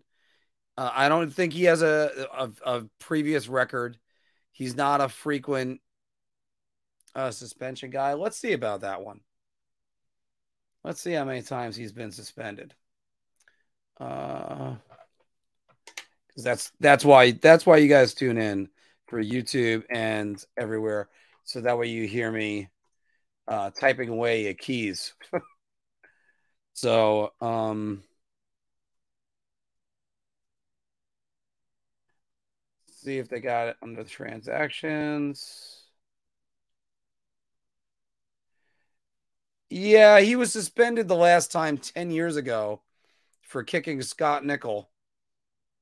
And yeah, you know, that's actually yeah, I wouldn't I wouldn't say he's a repeat offender. He's far from Tom Wilson and he's far from Evgeny Kuznetsov. And yes, uh, unfortunately, you're right about this one. If it's against the Penguins and the league protects them, yeah, uh, the Penguins, they're never going to shake that. They're never going to shake that idea that the league protects them. And, and I do think they do that. I also think uh, the officiating is a little bit more suspect in that there's there's just a lot that goes into that, and I, I don't I, I particularly don't I don't I don't I don't like it that we have that perception, even if it's not there. You should work against that. All right. Uh and St. Louis will be moving a few players in a few months. I believe so, yeah, especially Vladimir Tarasenko. Stay tuned on that one. And yeah, Hawerchuk, I gotta agree with uh what uh what Philk was saying right here. Philk really goes in the stats a lot more than I do, which is saying something. But I mean, yeah, and Pete and I still remember playing with Dale Hawerchuk in NHL 92 and 93. But it's yeah, it's uh it's not a comparison. Tage Thompson right now is blowing up to be just the next thing in Buffalo. uh God, I can't wait for the Chicago trip. It, it, this this going to see going to see Chicago um the and the, and the Rangers on Sunday. It's a nice one day trip. We're also going to be uh me and uh, all things Islanders are going to be going and seeing the Rangers and the Buffalo Sabres on uh, January 19th. That is, we actually just confirmed that before the show. Uh, that's going to be Ryan Miller's uh, retirement, uh, his jersey retirement. So I've never been to one of those. I'm kind of eager to see that. Also eager to see the city of Buffalo. I've never been there before. So get that one crossed off. I have to get some of these Mark on the road videos for you guys. So I mean, the the funniest one is the the on the road is the closest one to me, which is going to be UBS. I have that video that I need to finish making and get it out to you. Uh, but we work constantly to try to get the spread, uh, the virus, as Mike always says it, Mike Pine, and uh, it's uh, we're working on that more and more. Uh, we're we've passed five thousand subscribers, so again, thank you very much, everybody, and don't forget to appease the YouTube gods, which I wish that came out better, but you know, appease the YouTube gods. All right, let's see if we got any more. Uh, well, I hope so in the future. Now that the Rangers are looking like they're better and the Islanders are staying afloat. Got to do one for the for the Rangers. Got to post those pictures. We had the the bar meetup uh, for the Islanders uh, versus uh, the St. Louis Blues. Great time for everybody that night. And also, uh, thank you very much, Amanda, for getting me this. It's a nice way to for everybody to remember Big Apple hockey. Though you really couldn't see that from all the way back there, but because yeah, the microphone is blocking it a little bit. Uh, uh, uh. all right. Uh, so we're gonna play us out of this because we only got 15 that are still here and remaining right now. So the best way to start it all off is with my cousin Phil's song "Bye Bye," which is always a great song. I actually love to download that for everybody if you want to hear it. Um, my cousin Karina, who plays in Huntington at usually a bunch of different places. Uh, I got I got to see what her schedule is. If you don't, you haven't listened to her, Karina Antonucci music, fantastic musician. I can never say enough about her, and uh, great voice. Her and her sister both have great voices. So uh, everybody, it's been a, a hell of a week. I was actually delighted we got all this in tonight. Uh, there's been so much that we had to pack into today. The power rankings and the Who Says No segment. We're going to be starting a brand new segment next week. Uh, don't have the official title for it. It could be I have a bad feeling about this.